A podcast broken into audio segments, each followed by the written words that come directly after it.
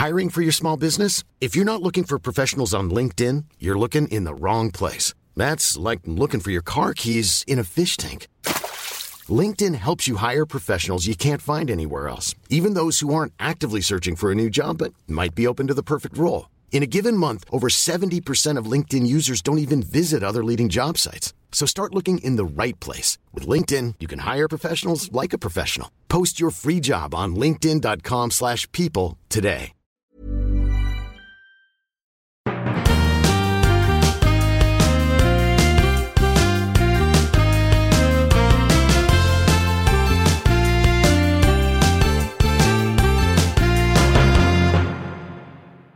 Hi Matt, how you doing? Yeah, good. How are you? Very well, very well. Bit of rain just now though, bit miserable with the weather, but apart from that, can't complain. So where I am, we've just got a little last vestiges of blue sky, but the clouds are sort of getting grayer and grayer in the distance. So it's coming over here. So we'll be raining before too long, I'm pretty sure. Go on, go on then. Tell us where you are.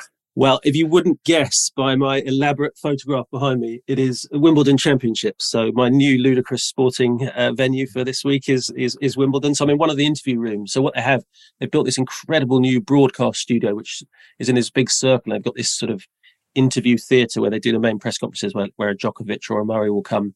And I'm in one of these little interview rooms where you can do smaller interviews with maybe lesser known players.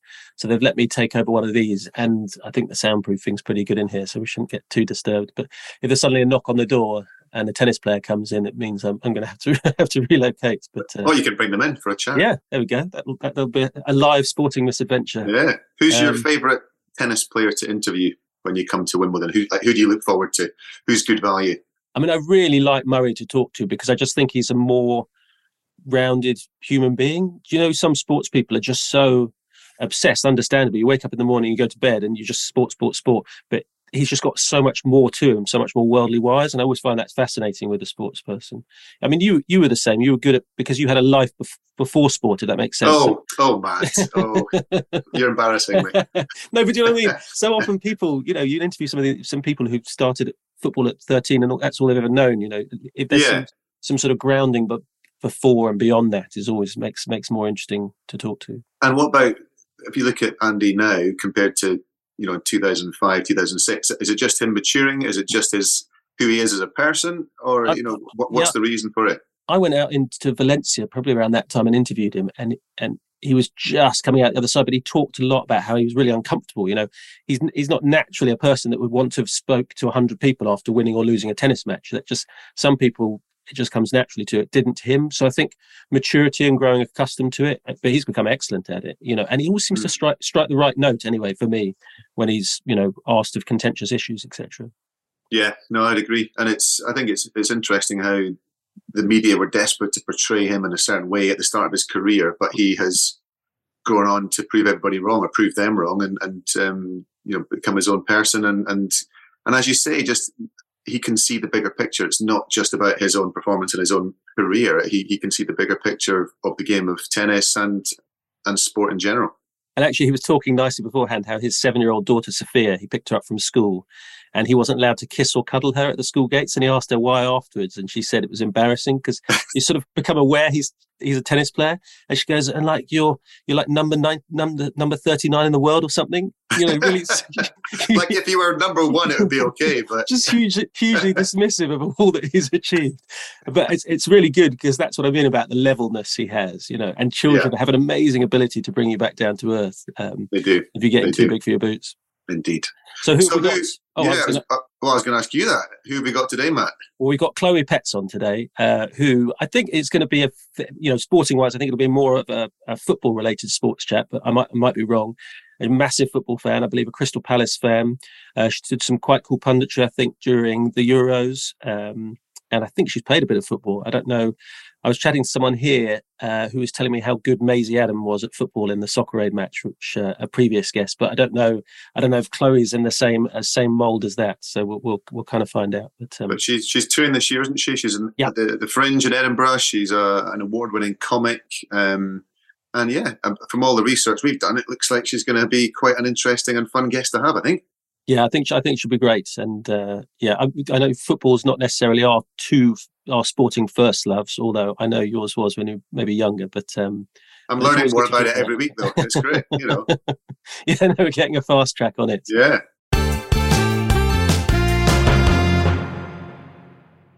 Hi, Hello. Chloe. How you doing? Good. How are you? Very well, thank you. Have you met Matt before? No, I don't think we have met.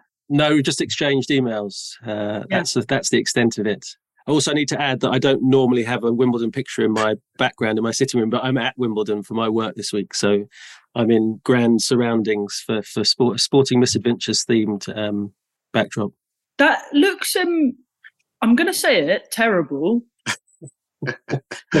It's actually his downstairs bathroom, and he puts these every week. He puts a different picture up, pretending to be in some exotic location. It was Paris a few weeks ago. He was at Monaco for the Grand Prix. He's pretending to be at Wimbledon now. Yeah, you, I tell you what, it, it's not brilliant, is it? I've That is really bad. I think if you've got you've got all of the money in the world to commission exactly what painting you want and you've gone for that.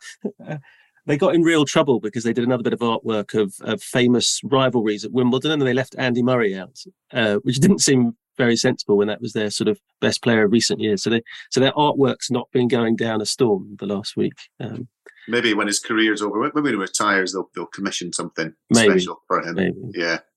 No, but did it have um, to be like rivalries between specific players? Yeah, I think they were talking about rivalries over the years, but they had two players, Jannik Sinner and Carlos Alcaraz, that I don't think have won more than a f- three or four matches each on grass, was at front and centre of the picture, which was just a bit weird. Uh, so I think they slightly missed the note, but But I can't think of like a um like Andy Murray's direct rival. So, well, his rivalry, uh, I guess that's a fair point. His rivalry, obviously, with the big three, was trying to beat, you know, Federer, Djokovic, Nadal. He had some great Yeah, tussles against all of them. But yes, yes, you're right. Yeah, he's not a direct Wimbledon. You know, you, you you think of Wimbledon, you think of Federer against Nadal, don't you, or against Djokovic? Um, Yeah. And then just Murray standing going like, please let me in. well, he did manage to win two of them. He beat yeah, oh, Djokovic. he's brilliant. then- yeah. I'm not good on um, him. I would never criticise Sir Are you a tennis fan, Chloe? Um, insofar as I would watch most sports, um, I sort of just tend to watch like the big tournaments rather than follow it religiously. hmm Yeah, I think I'm the same. I, I kind of I've been to Wimbledon. I'd be very lucky to get invited a couple of times, and it's it's just a kind of sporting event that that you all get everybody gets drawn into. And when you go there, it's it's more than just tennis. It just feels like a a really special thing to be part of. Absolutely, yeah. It feels like there's a there's a real history to it, but it, it also feels like one of those events where, and I don't know whether I'm talking out my ass, but from pe- people that I know that have said uh, have gone have said that it like the atmosphere that they capture on the television is quite close to what you feel when you're there. Like it, they, they're good at sort of capturing the the buzz and the excitement. Yeah, I think there's a lot of sports that's not the case, and and you you know the TV really misses out on that energy. But Wimbledon, I think, is you're right. I think it's one of these ones that you do the centre court in particular. The one thing it doesn't, or for me, it didn't get. I didn't appreciate how big Wimbledon is when you when you go out and wander around all the the open courts and how many people there are out there, and just you know, it's like a teeming, just this really busy, exciting place to go wandering around. But yeah, it's always the focus on centre court and number one court. But actually, there's there's way more to it than just that. Did you get to sit in the VIP section? Well, you know, I'm not gonna not gonna lie. Well, you get yes. to Anna Wintour is my question. She's always got- there. well, the, the first the first year I went was in 2005, and it was so they have a, a sports person Saturday in the middle Saturday, and, and it was the year after the Olympic Games. So the year every four years after the Olympics, they tend to invite the majority of the Olympic, the British Olympic team, who've you know got medals or done well that year. And I won my first gold medal in, in Athens in 04, so I got invited and didn't really know what to expect and turned up and, and you get ushered into the royal box and it's very strict dress code and you've got your you know you've got your sweaty little hands holding onto the invitation and you kind of get ushered through and you walk in and it's it's genuinely it's it's just a really really special place to be but it's not just the fact that you're you're there to watch the tennis it's also who else is going to be there. So you get ushered into this little room for kind of breakfast before the or it's afternoon tea I think it is before you start. And there was Sean Connery standing there with his wife and I remember just being absolutely blown away to, to you know because Sean Connery to me is like one of the kind of the iconic Scottish heroes um, from years gone by. And, and yeah he was there a big giant of a man. And I got you know sort of saw him I didn't really have the, the courage to go straight across and say hello but sort of thought maybe later on and he was really getting into the tennis he was cheering on Andy Murray it was Andy's first match or first year at Wimbledon In two, And- was that in 2005? in 05 yeah You've been around that long? Yeah, it's incredible when you think about it. I mean, 18 years to be, and he was already, you know, he, he kind of hit the ground running because he was, I think that was fourth round, maybe, or fifth round. A fourth round, he got knocked out against an Nalbandian, but that was the match he lost. But it was a five setter, and it was an absolute epic game. But um, but yeah, Sean was getting really into it and sh- come on, Murray, shouting, getting on his feet and getting excited. And then at lunchtime, um, you get allocated into your seats just randomly next to whoever the guest that's come in before you. And we sat down, and it was a table of four with Sean Connery and his wife. So That's that was quite exciting. Yeah. Is it weird, like when you're? I suppose when you're training to be an athlete, you don't really think about fame. You just think about getting really good at cycling fast, and then and then all of a Yeah. sudden like, you're thrown into this spotlight. Yeah, I think you really notice it with the, the kind of what you call it, amateur sports, the uh, lower profile sports. That a lot of them are in the Olympic Games. So track cycling, it's not a massive sport. Um, you know, 20 years ago, nobody in Britain had really heard of it. You know, I used to say I was a professional cyclist to people, and, and taxi drivers would be like, "All right, what are you? Are you a courier? Is that you know? Do you deliver packages and stuff?" no, no, I'm actually race bikes. All right, what the Tour de France? No, no, it's um, like on the Velodrome. You know, no one had heard of it back then. It's it's it's grown in profile since then. But yeah, you're right that you don't start out with not even it's not an aim, but not even thinking it would be a, a part of your life. Um, and Yeah. therefore, it's you know if you're taking up a sport like tennis or football, if you're aiming to be the best, if you're going to become, you know, if you're going to make it to the Premiership, then you know that you're going to become well known and it's going to be Yeah. a, a, a factor in your life. But for us, most Olympic athletes, you just do it for the for the love of it and for the the hope that one day you might win a medal. But you never ever imagine that you're going to be rubbing shoulders with you know film stars or pop stars or your heroes that you've seen on TV. And yeah, it's it's quite a quite a bizarre thing with the first time or the first sort of couple of events you go to. It's hmm. really surreal, and it's you're always fighting the urge to pester folk and take pictures. But you look back and think, yeah, go for it. You know, why not? Get get the memories, capture those memories. I just um anytime I'm now in a space where I want to get a picture of someone, I just like hover next to them in the hope that they'll be like them. Just me. Just photobomb them. Yeah, yeah. I'll get one, but I won't have, uh, have asked for the selfie. Who was the first person that you met in, in in some scenario where you know you were in a working context or you were invited to an event that was a massive hero of yours, and you you were excited to meet? I just did the Palace um, award ceremony. Oh And- wow! Yeah, at the end of the season, and that was like a really weird one because you sort of you like I was so nervous, and what what was good was like um like if I'd done it three or four years ago, I would have I would have been nervous for weeks. But because like you know it, you get to a point in your career in stand up where like things that you should legitimately be nervous about and like you're kind of a psychopath for not being nervous about them. There's just so many of them that you have to just like localize it to the day. So I was like, I won't think about it. And then on the day, that's when I'll like allow myself to focus and get nervous.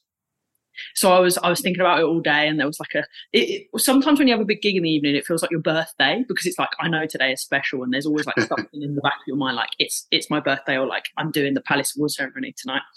And I walked in, and it was at the Clapham Grand, and I just looked around, and I was like, it's so funny that I have been so nervous all day about trying to impress some 22 year olds.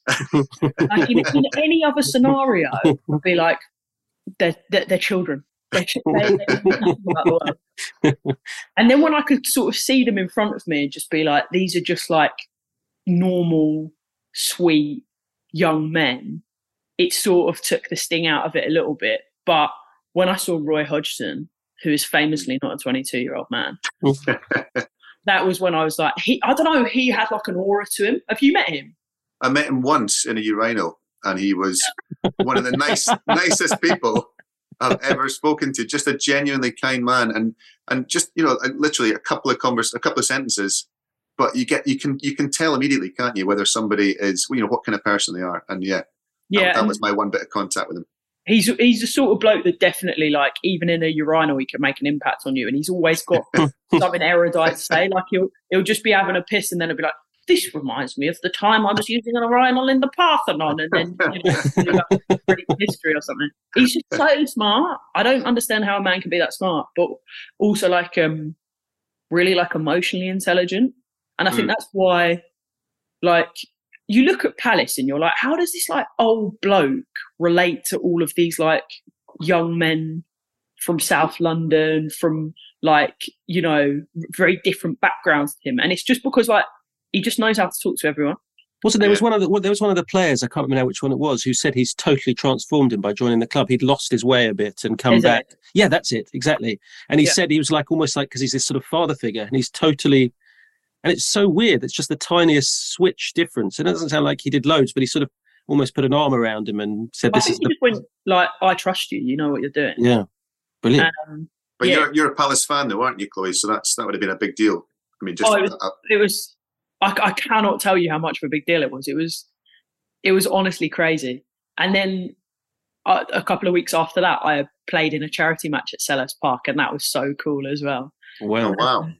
Just having those opportunities like anyone else would be like who cares you know? But then i'm like walking onto Selhurst park pitch next to sam togwell going well, i've really made it. I've, I've really made it. But there's something about walking out onto the turf, isn't it, of a of a, a team or a pitch that means something to you. It's just it's it's re- recognizing that all your heroes, all those important moments happen right there on on those exact blades of grass. You know, it's it's something incredible about that experience. it's also like the perspective change as well because you're so used to watching it from like a sort of all-seeing angle where like you're you're kind of sat above it or you're watching it on TV and then when like your perspective changes and it's like you're experiencing it in the first person it's like you know on a video game where like you switch from like third person to first person you're like whoa this is this is crazy and you just like get a real like sense of the size and scale of what it actually feels like to be out there that I guess that helps you like recontextualize some of those amazing moments that you speak about where Mm. you know James McArthur bangs one in against Watford in the 93rd minute you're like oh I'm standing on that ground I can see exactly what he saw How did the match go for you? What was it? What was it like? oh it was it was good yeah like I, I played right back and um I think that's because I'm quite slow both in pa- like pace speed of body and speed of thought So I have to have the game in front of me so that I can just do like really take my time to work out what it is that I want to do. But I think I was all right. Um, we did lose. I think we lost six two or six three in the end. But I'm not too worried about that because they had um, Andre Frey in midfield, and he just two weeks before had finished um, a League Two season, and he just was so fit and so cultured and just ran the game. And um, we uh, we had Andy Johnson and Wayne Routledge on our team, and we were in it. And then after about twenty minutes, they were like, "I don't fancy this," and went off. And we're like, "Well, what were you meant to do?" and then going forward, I was all right. But then they put a um, th- uh, this young guy. He's I think he's a boxer. They put him on me, and then just they just fed it out to him, and then he just knocked it past me and ran past me. I was like, I, I'm like, I'm not gonna keep up with this sprightly young man. I'm not even gonna try. I'm just gonna watch and applaud whatever it is. he. But I loved it. I really, really loved it. And I now refuse to play football with anyone other than professionals or ex-professionals. they do so much of the work for you. So, what age were you when you were first in the stands as a kid at Selhurst Park watching games with your folks? I guess. I think really young, um, maybe like six or seven. Right. um, we sat in the family stand, and it would have been when uh, it was Division One. And who would Palace have had? We would have had like Aki Riihilahti, Michael Hughes, Darren Powell, all, all old school players like Yeah. that. I loved it. Often, like I don't think I really knew what was going on, but then I grew up and like just re- it, it really helps you like gain an understanding of the game just watching it week in week out and watching the same players play week in week out. And I just loved it. The, the whole ritual of going to it. Yeah. We- I'd wake up on a Saturday morning and be buzzing, and then me, my mum, my dad, my brother, we'd all get in the car and we'd get there a bit early and we'd go and get the sweets, and then we'd have our lunch, and oh, and yeah, it, it, it was just absolutely incredible. And were you always with the same? You had set seats, so we were the same different people? So you sort of got friendly with the people who sat around you, or was it not not like that? No, we did. There was um, two blokes that sat behind us. One called Gavin and one called Dad. And uh, Gavin was so lovely. He and I, he was like a, probably in his thirties or something, but I think he had um, like a, a learning disability or or something like that. And he and I sort of, sort of bonded but Gavin was really funny because he would shout. Um, he'd have his select phrases that he enjoyed shouting, and one of one of our favourites was he would shout "corner," even if it was um, absolutely nowhere near the corner. he shout offside constantly. Um, he shout, um, he shout, "I'm going to shove the flag up the linesman's ass." um, he'd shout, "You wait until David Beckham comes to play for us." That was fun, but it was really nice because, like, yeah, what, like, why would a, you know, a seven-year-old girl and sort of a man in his late twenties just like have that opportunity to just like have quite a sweet friendship um, and like bond over that? And that's what's the amazing thing. It's like we should have had nothing in common, but we have Palace in common, and yeah. that's that's what you bond over. And did that make you want to play? Did you did you start playing football at school in the play in, in your break yeah, time? Yeah. yeah, I remember so clearly when I started playing. I was really small then, maybe like four. And I remember my brother was going to train with a team that had just been created. And I was so excited that I put on like my full Crystal Palace kit and I had a ball with me. And I wasn't like expecting to be able to train or anything. I was just going to kick the ball around while all the boys while all the boys played, um, just play with my dad. And I remember um, the manager was like, "Does Chloe want to come play?" And I played with all of these sort of six-year-old, seven-year-old boys, and um, ha- absolutely had the bug, bug from then. And I remember as well, I was in what year would I have been in? Year one. Um, it's really, really small. And I remember a girl coming around with a flyer, and she was like, "Look, here's a flyer for a girls' football team." We should join. And I, I, took the flyer and I remember running out to my mum going, look, look, mum, can we, can we do this? Can we do this? Can we, can I join? And we started this, um, this football team, which was an offshoot of the Fulston Zebras. We were called the Fulston Fillies and we were the youngest girls team in the country at the time. Wow. And um, so we had to play with all the boys. The first game we got absolutely slapped like 25 nil.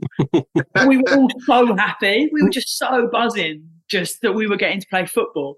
And then by the end of the season, I think we lost like 6 0 and we were all celebrating like we won the World Cup. Brilliant. And then um, the following season, we managed to score a goal and we drew with a boys' team. And um, honestly, I felt quite sorry for them. The only team that we got a point of. yeah, they must have really hung their head in shame. But th- but then we joined them, um, the girls' league when we were old enough, and there was a girls' league, and uh, because of the experience that we'd had, like playing for two or three years extra, and against the boys, we just like walked walk that, and we we won loads. And then I got scouted for Charlton and played for Charlton for three or four years, two or three years. But then I just like, I don't know, I lost my nerve a bit when it when it became pressured and not for fun. I always because I played in goal. I just never had the mentality because I always felt like, you know, if you make a mistake in goal, you've you've let your team down, and that that pressure really got to me. And that was enough to you just you just didn't fancy doing it anymore, or did you just play at a lower level, or did you just walk away from it completely? I just quit, and it was like a real like um sort of uh you know, dark dark night of the soul kind of thing. Like I really felt upset about it. And I think there was some kind of like subterranean pressure that I put on myself, which was like, no, like you're Chloe, that you play football, that's what you do. But uh, I never like stopped and think that I was like getting sick like on the Thursday night before a Saturday game, just thinking about it and just yeah, I just I don't know why I, I, I thought I had to do it. But I also think that that gave me really good training in mentality because I feel like the closest psychology to stand up I can think of is sports psychology. Like mm. it's exact like being a goalkeeper for me, I use exactly the same mentality as when I walk out on stage to do a big gig. And are the nerves similar, or or you don't get sick if you got a Saturday gig, you don't start feeling ill on a Thursday? I take it. Well, it's it's funny because I think I've always like been drawn to these things that make me feel sick, like, like this podcast, for example. um, it makes a lot of people feel sick. This podcast. yeah, and that's nothing to do with nerves. um, no, I um when I was like when I first started doing it, I I fucking hated it so. Like, I don't know why I carried on doing stand up. Like, I would be so nervous all day for the gig. And then, like, oftentimes the gig will go terribly because they're not set up to go well, those open mics, because all you're doing is like stand up to a room full of comedians who are looking at their own notes. And you just you just feel like humiliated. But I kept doing it and doing it and doing it. And then fortunately I improved. And now I don't feel sick. I feel mainly excited. And I feel like a sense of all of those like early years of training are what lead you up to now. So, you know, last year I supported Ed Gamble at um, live at the uh, not live at the Apollo at the Hammersmith Apollo, and that one was like one of those ones where it was like felt like my birthday. You know, so nervous but so excited, and then you just the thought in my brain was just like these are like this is like the Champions League final, right? Hmm. You you don't this is the big gig that you train for and you you don't bottle it because you've done all of the work and you know that you can do it. And also going being able to go this is this is why I do this. Not to be overawed by the occasion to go like this is yeah this is what I worked for and yeah. That that's interesting you say that because that's so similar to the, the experiences that I had in, in sport. That having to remind yourself that this is the reward this is actually don't be scared, don't be nervous. You know, it's it's totally natural the this the kind of feelings you get, but actually it's reminding yourself first of all, you've done the work, you're here because you deserve to be here, and this is going to be good. and it's always after. I don't know about you when you come off stage. When I came off the track, almost regardless of the result, no matter how it went, you kind of go, oh, "That was so much better than I thought it was going to be." And yeah. actually, I really enjoyed that. And then I need to remind myself next time that it's going to be all right. And yet, every time you still have that initial feeling in the pit of your stomach of wow, this is this is a big day. Um, but yeah, I guess it's it's understanding what you've got control over and not worrying about all the things, the chaos around you. Focus on what you've got control over and go out and try and enjoy it. But I also think that point of like, this is why having done stand up, I feel so much more compassion for like young sports people because I think we underestimate the fact that like the more you do something, the like the more a like the more evidence you have that you can do it and the more like calmness. So it's like it's like people will say to me like how does it feel getting heckled? And i'm like now i don't care about getting heckled because the majority of heckles are completely unoriginal and i would have heard them before. And i've got all of this wealth of experience to draw upon to come back at that person just immediately and they're done. And it's it's like that with you know footballers when they're 27 they've pretty much seen every scenario that they possibly could and they've got this wealth of experience to draw upon and you know make the pass or score the goal or whatever. And yeah it's just like committing to it and just doing it over and over and over again and that improves you i would really like to know like did you have when you were doing like a big race or, or any race did you have like a like method of getting in the zone yeah I, I kind of I guess there was the physical warm up. So you, the warm up would start maybe an hour and a half before the race. So you'd be this very gentle, steady warm up where you'd be doing your stretching and you get on the, the static bike and you would physically get your body ready. But it was during that time, as you're getting your body physically ready, you'd put your headphones on, you'd have a pre race playlist.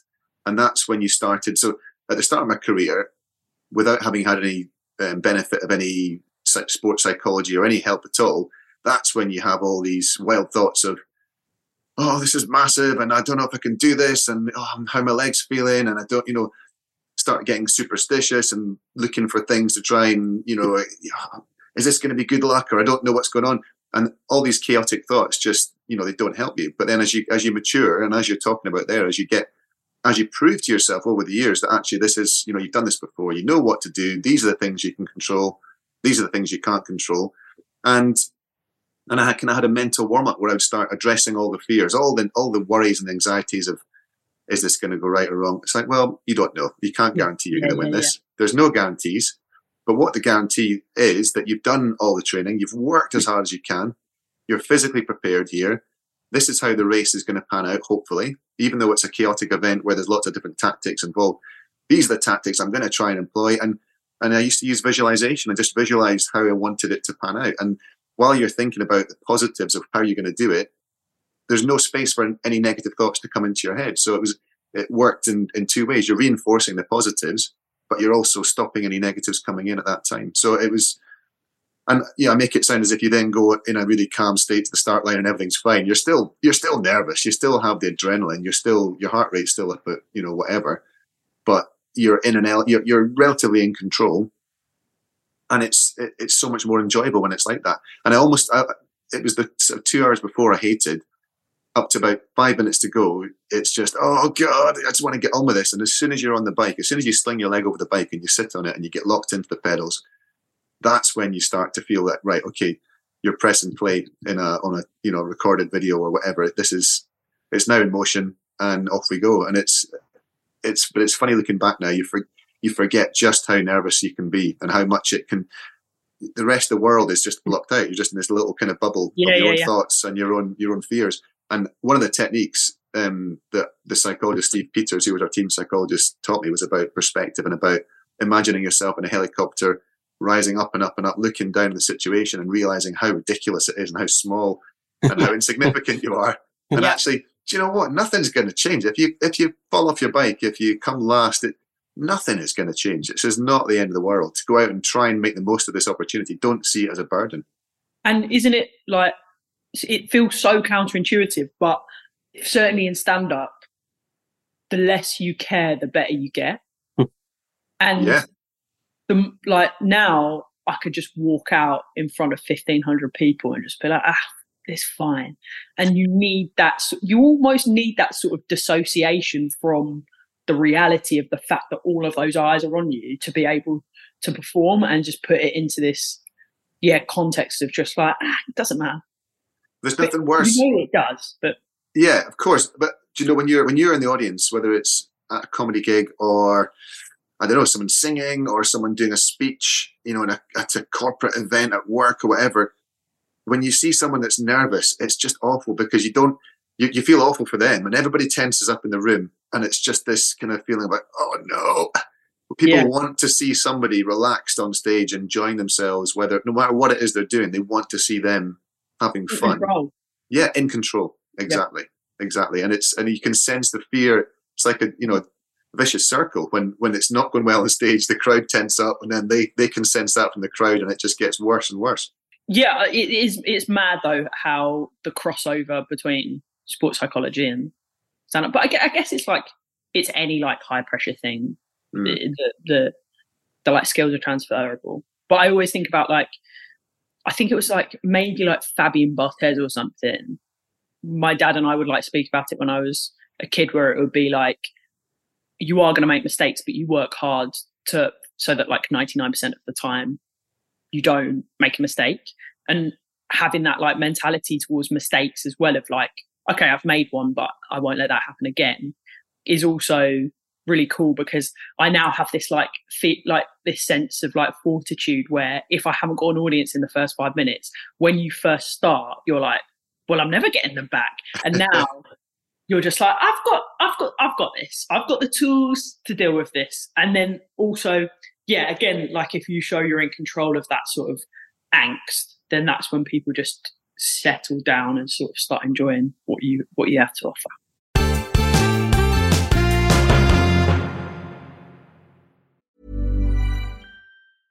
I'm Sandra, and I'm just the professional your small business was looking for. But you didn't hire me because you didn't use LinkedIn jobs. LinkedIn has professionals you can't find anywhere else, including those who aren't actively looking for a new job but might be open to the perfect role, like me. In a given month, over 70% of LinkedIn users don't visit other leading job sites. So if you're not looking on LinkedIn, you'll miss out on great candidates like Sandra. Start hiring professionals like a professional. Post your free job on linkedin.com/people today. Ready to pop the question? The jewelers at BlueNile.com have got sparkle down to a science with beautiful lab grown diamonds worthy of your most brilliant moments. Their lab grown diamonds are independently graded and guaranteed identical to natural diamonds, and they're ready to ship to your door. Go to BlueNile.com and use promo code LISTEN to get $50 off your purchase of $500 or more. That's code LISTEN at BlueNile.com for $50 off. BlueNile.com code LISTEN.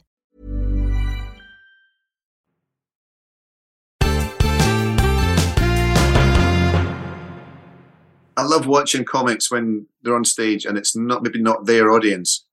So they step out and they'll tell a couple of jokes and they'll see the reactions, good or bad, and then start tailoring what they're they're saying to the audience. And to me, you know, obviously, if you go out to a, packed audience, they've all paid to come and see you. They're on your side. They're excited. They're they're up for it.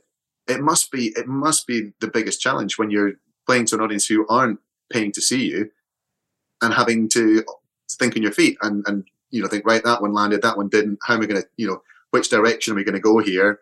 Yeah. Almost like catch you know cashing uh, casting a, a, you know fishing rod out and trying to catch seeing what's going to catch seeing what's not going to land. And and um, yeah that to me I, I, love watching that. And that is yeah the sign i guess the sign of a great comic someone who can do that and adapt to the audience. Yeah and i guess that's also like experience as well isn't it? Um, but i also think the thing that you said about like during a race, like that being like the whole world turns off for you. Like I think exactly the same like stand up is a form of mindfulness because like as you say when you're concentrating so hard on just assessing everything that's going on in the room you're everything else is just out the window and you're just like really focused on that task in front of you and that's why i guess it becomes quite addictive and quite like liberating because you know all of the noise of the rest of the world is gone for that moment. And that's why you're so buzzing for it in those two hours before the race or, you know, those couple of hours before a gig. Oh, it's great. I love it. So when you, can you apply that to other things? Like, for example, when you went out for that charity match at Crystal Palace, when it's not the thing that you are, it's not your profession, you're still good at football, but it's, it's not your main thing. Are you able to apply that and be as calm and be as composed, or is, does it only work on things that you know inside out? No, I think I think now I've got like a. I think certainly in like careers like this where you you're just like thrown weird stuff every day. I feel like I now have like a capacity for weird stuff where it doesn't matter what the weird thing is. I'll just like turn up to it and be like, I have the evidence that this will largely be okay. I don't really know what this is. So I feel like, again, that's what you're trying to get a bit of training in in stand up is just to like jump into something unfamiliar and that feel normal. So it's just like the general concept of the abnormal becomes normal to you because you're like, it's just another abnormal thing again. Um, but like, yeah, the, the Palace thing, I was mainly just excited for that because there was no expectation on me. I think when I play football now in like little tournaments or five aside or whatever, I do still put pressure on myself because I don't know. I feel like it was quite like traumatic playing football when you're a teenager because there's just like just so many men just shouting at you, and I think that's why I got in my head because I was there was just so much noise around, like everyone just took it so seriously that yeah, you felt like you were letting them down. So now when I play football, still that's the one area where I think I sometimes get overawed because it just takes you back. Like mm. I'll t- I'll tell myself, be calm, it doesn't matter, it's stupid, it's just a game but there's still that like little like child Chloe who's like quite upset by by by, oh. by the men shouting, you know. Do you still play in goal then, or do you sort of sh- not shy away from it? Do you, do you prefer to play outfield now, or do you play in yeah. goal as well? I play outfield, yeah. Um, yeah, I don't think I'd. I don't think I spend much time at goal. I did a little bit at the end of the Selhurst Park match, and that again we were losing there. All pressure was off, and and I I just I was getting subbed off, and I was like, but I want to stay out here doing that classic, like, you know, throwing the water bottle in the air, getting, getting annoyed it goes at. And, um, uh, and then the goalkeeper wanted to come off, and I was like, I'll go. And that was just because I wanted to spend as much time on the turf as possible. But yeah, no, I, I do, I do still find that quite hard. Have you had any um, sort of sporting misadventures on the football field or in other sporting um, capacities at all? Um, I remember when um I played rounders a lot at school. I, I think rounders might be like God's God tier sport. I just think it's brilliant because uh, mainly because I think I'm good at it, but also anyone can have a go. It's great. And um, I would play um, for the school team, and I remember once um, this girl hit this. She like whipped it across, like across her body, and it was coming my way and I did a dive catch and it was absolutely extraordinary. But as I did it, my trousers ripped straight down the middle. Oh no. And then it was given as a no ball. Um, so, so, my dive catch was obsolete. All but, for nothing. Oh. But she second second um, hit, she hit put it in exactly the same place, and I dived and I caught it again, but uh, my my trousers were still ripped. So who was who was the real winner there? I don't think it me. It certainly didn't feel like me. Um, I think um, rounders should be an Olympic sport. Though. I mean, it's it's great. Everyone knows it. I mean, pretty much, isn't that what baseball is? I don't really, I don't really follow baseball. What's the difference between baseball like and rounders? Must be similar stuff. English baseball. Yeah, I yeah. think. Well, Br- British baseball. British. I feel like um, I feel like um, all British sports are so good that when the American ones come over here, they're just like our little our little side sports. We don't. we we had a guest on previously who maimed slash killed a pigeon playing rounders. That was uh, uh, who was that? Was that Maisie, Chris? Maisie yeah, Adam. Yeah, yeah. yeah. So, so she yeah. hits this pigeon and thinks it's the shot of her lifetime, and then everyone goes a bit quiet as this, this pigeon falls out the tree and then the teacher takes it off. I don't know to, to its to its death. that's, sure. that's, also so classic Maisie Adam. That even though she's not on this podcast, she's story topped me. like, oh, oh, I ripped some trousers. She's like, I, I killed a bird. I, am I'm impressed you carried on playing with your ripped trousers. Did you not have to have a? I was I was a wardrobe change. No, I was absolutely committed to the game of rounders. This is the thing. I I I, I find like any game with no real world consequence, I absolutely love and I will dedicate myself to. Like last weekend, I went to a party and they were playing that game Kubb. Have you ever played that? No. Oh, what, what is it? I reckon if that was an Olympic sport, I could I could train to get into the team. And it, it's basically like you have blocks on one side, blocks on the other side, and you're trying to like hit each other's blocks. And then there's more rules to it but it's whoever like clears out all the blocks first. Is it throwing like throwing a ball to knock them over, or no? No, you have like these sticks. They're like wooden, like a wooden stick. Yeah. And then you're you're throwing it to push over like square wooden blocks, like a little mini tower. Okay. Um, if you want to get together and play a game sometime, I'd be. I'm up for it. I'm up for it. I need to do some practice first, though. Obviously, you know obviously we can do some training. It would be an honour to have you on my team. I'm up for it. I'm up for it. What? So what's it called? Sorry. Who? I'm. C O B. No, it's like I think it's like a Scandi. Oh, okay. I think ah. I saw. I, I, was camping my kids, one of my kids' class camp, and I saw that. I was wondering what it was, but that must be exactly that game. People are going mad for it as well. Um, I, I don't know what the spelling is, but it's it's extraordinary. Hmm. And but like I found I found so I got I got to the um, party with my girlfriend, and we got there like a little bit later. And I was annoyed that Kubb had already started without me. So I basically just like threw up all my stuff. I'm in. And then went from like Kubb to darts to beer pong. And I just like any any games like that, I'm just I'm there for the whole evening. Pool, uh, it's just so much fun. Just yeah, but because like in that moment you're like, it matters. Got to beat this. Got to beat this Trump. And then um, afterwards, uh, it didn't didn't really matter at all. It was just a laugh, wasn't it? Are you super competitive then? Is that that just kicks in? Does it? Yeah, it's really bad. yeah, I, I I've always said like um, I think I'm competitive against myself. I want to do the best for myself. But in recent years, I I think that's just um, bullshit. And um, I, I, want to win at all. oh, and people like, you know, people that aren't competitive or into sports and they think it's like just gentle banter where they're like, oh, Chloe, you lost, did you? And like, it, like to them, that's just a funny thing to say. To me, it like eats my soul. And if you're like, if you're trying to like make a good impression, like I was at this party, then you can't react. But you're stood there like, I will, I will, I will Kubb block you around the head. Have you done any of the um, the kind of celebrity game shows or anything on TV? I've done I've done like uh, catchphrase and uh, Richard Osman's House of Games and um, another one I can't think what it was. Oh, Michael McIntyre's The Wheel and.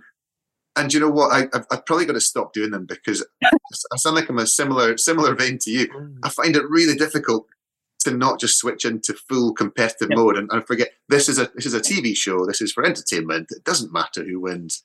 It does matter who wins because I could win a mug with Richard Osman's face on it.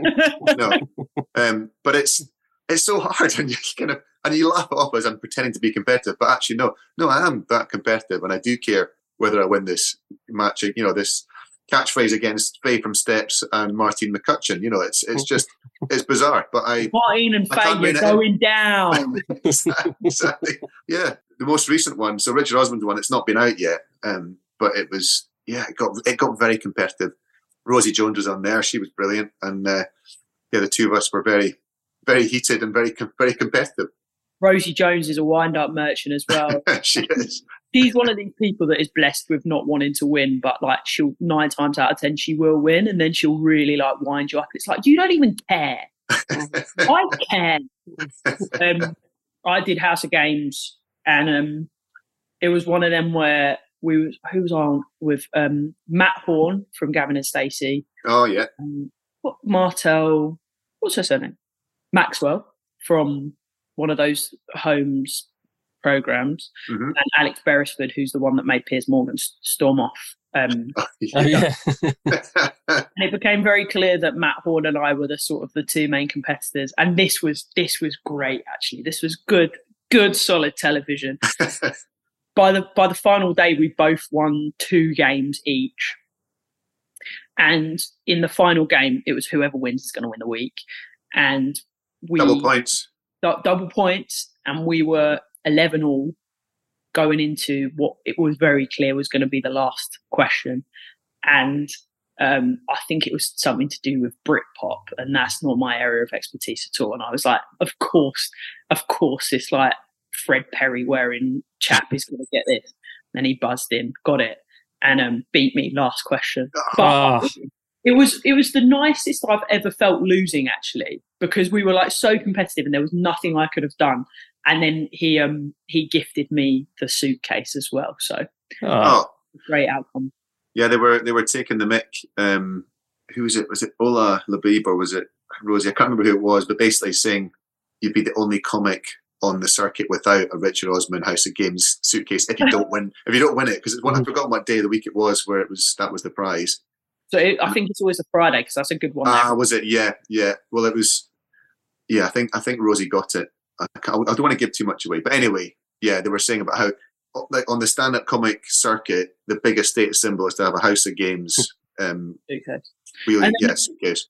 There are two schools of thought where it's one is it should be ornamental. It's embarrassing to take it out. And then my school of thought, which is everywhere I go, it comes with me. Yeah, totally, Parade it round whenever I can. And- absolutely. sorry, the other one. This is now just shameless bragging.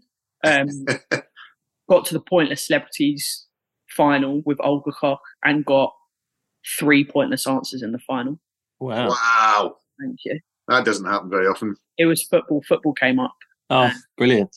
Yeah, I was. I, I was buzzing. Yeah, You've been a part football pundit, haven't you, as well? You did some stuff during the Euros from memory.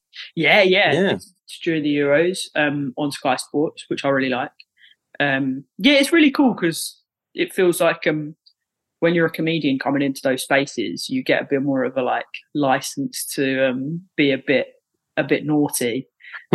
um, and the presenters seem to like it because you can sort of like be the partisan voice that they're not allowed to be. So you know there was there was lots of stuff around the men's World Cup around the sort of um, wearing of the rainbow flag and stuff. And I think I was able to come in and be like quite uncompromising about my thoughts on it. And what about the World Cup for the women? Are you involved in that at all? Are you doing any work during that time?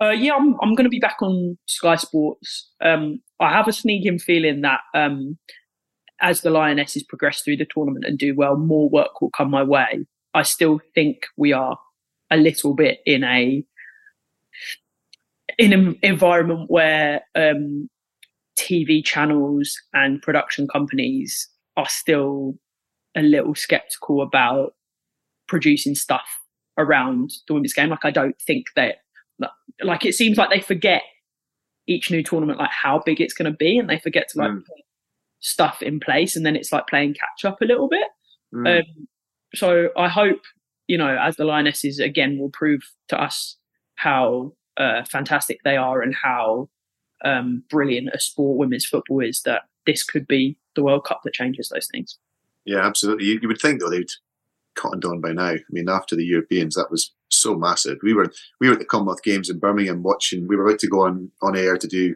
the highlights of you know various things that happened that day, all sitting in this tiny little green room, all watching the with Clare Balding and uh, oh my god, I all these guys. Oh, it's mental, yeah. And it was, We- you know, I'm Scottish and I was cheering English on. Who'd have thought? But uh, yeah, I, no, I, I couldn't. I, well, that for me, thank you. I would say um, that's a very You're welcome. you you're welcome. done. But like this for me, like I went um, and did some stuff on Robbie Savage's show um, before the for the men's World Cup, and it was like all just like Welsh people in the room, and I was like, oh, well, well great. I'm probably gonna have to like you know fight my way out of this. um, I allied myself with Robert Earnshaw because he was the most popular boy in the room, and he sort of looked after me. But um, I said to all the Welsh fans, I was like, "Did you want the Lionesses to win?" Expecting them to be like, "Yeah, yeah, it's a good, good thing for like women's football and stuff," and they were like, "No, no, first round, hated them." And for me, I was like, "That means that women's football has arrived Yeah. because if you respect an opponent enough to hate them." Then Yeah. that means you aren't seeing them as something to be pitied. You're seeing them as like a an opponent, and I love that. Yeah.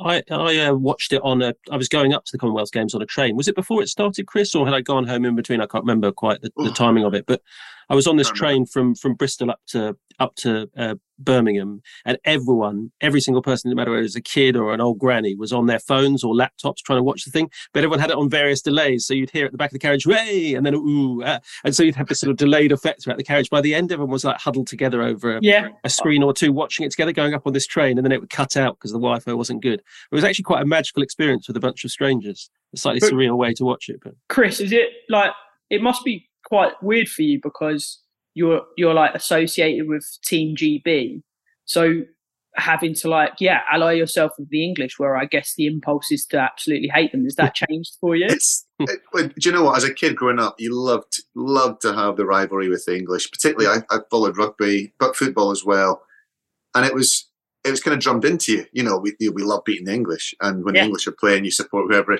whoever's playing against England. But I think as you well, certainly for me anyway, I, I moved down to to Manchester to train with the British team when I was about 18, 19. and my kids were born in Manchester, so my kids are English, well, born in England, and you I'm kind of you, you start to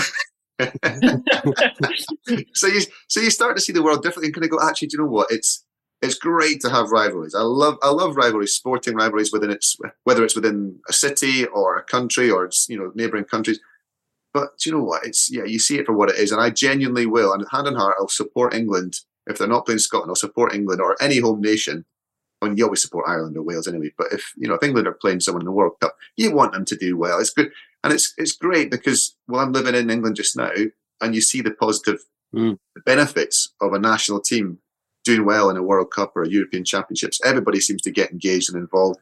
There's a just a real buzz about it. So you think, ah, do you know what? Go on then, let's support the English. Who who would have thought? My ten year old self would have been appalled at that thought, but um, Yeah. that is very noble of you. I'm going to check in with you once we've stopped recording and uh, whether that was just the party line because you don't want to lose, yeah. lose, lose work as a pundit.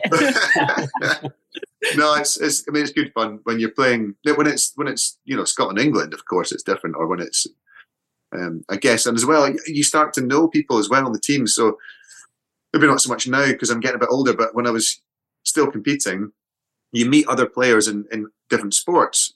And you get to know them, and actually, you know, I've got I'm good friends with George North, for example, Welsh rugby player who's married to one of my old teammates, Becky, Becky James, and Becky North, and um, and so you start to follow them as individuals and watching them playing. And, you know, when he's playing Scotland, you're obviously wanting Scotland to win, but you're also, you know, wanting him to have a good game personally. Um, but it's, yeah, it's, it's, you know, it's, you, you have a different dimension when you start to know people that are actually involved in the games. absolutely.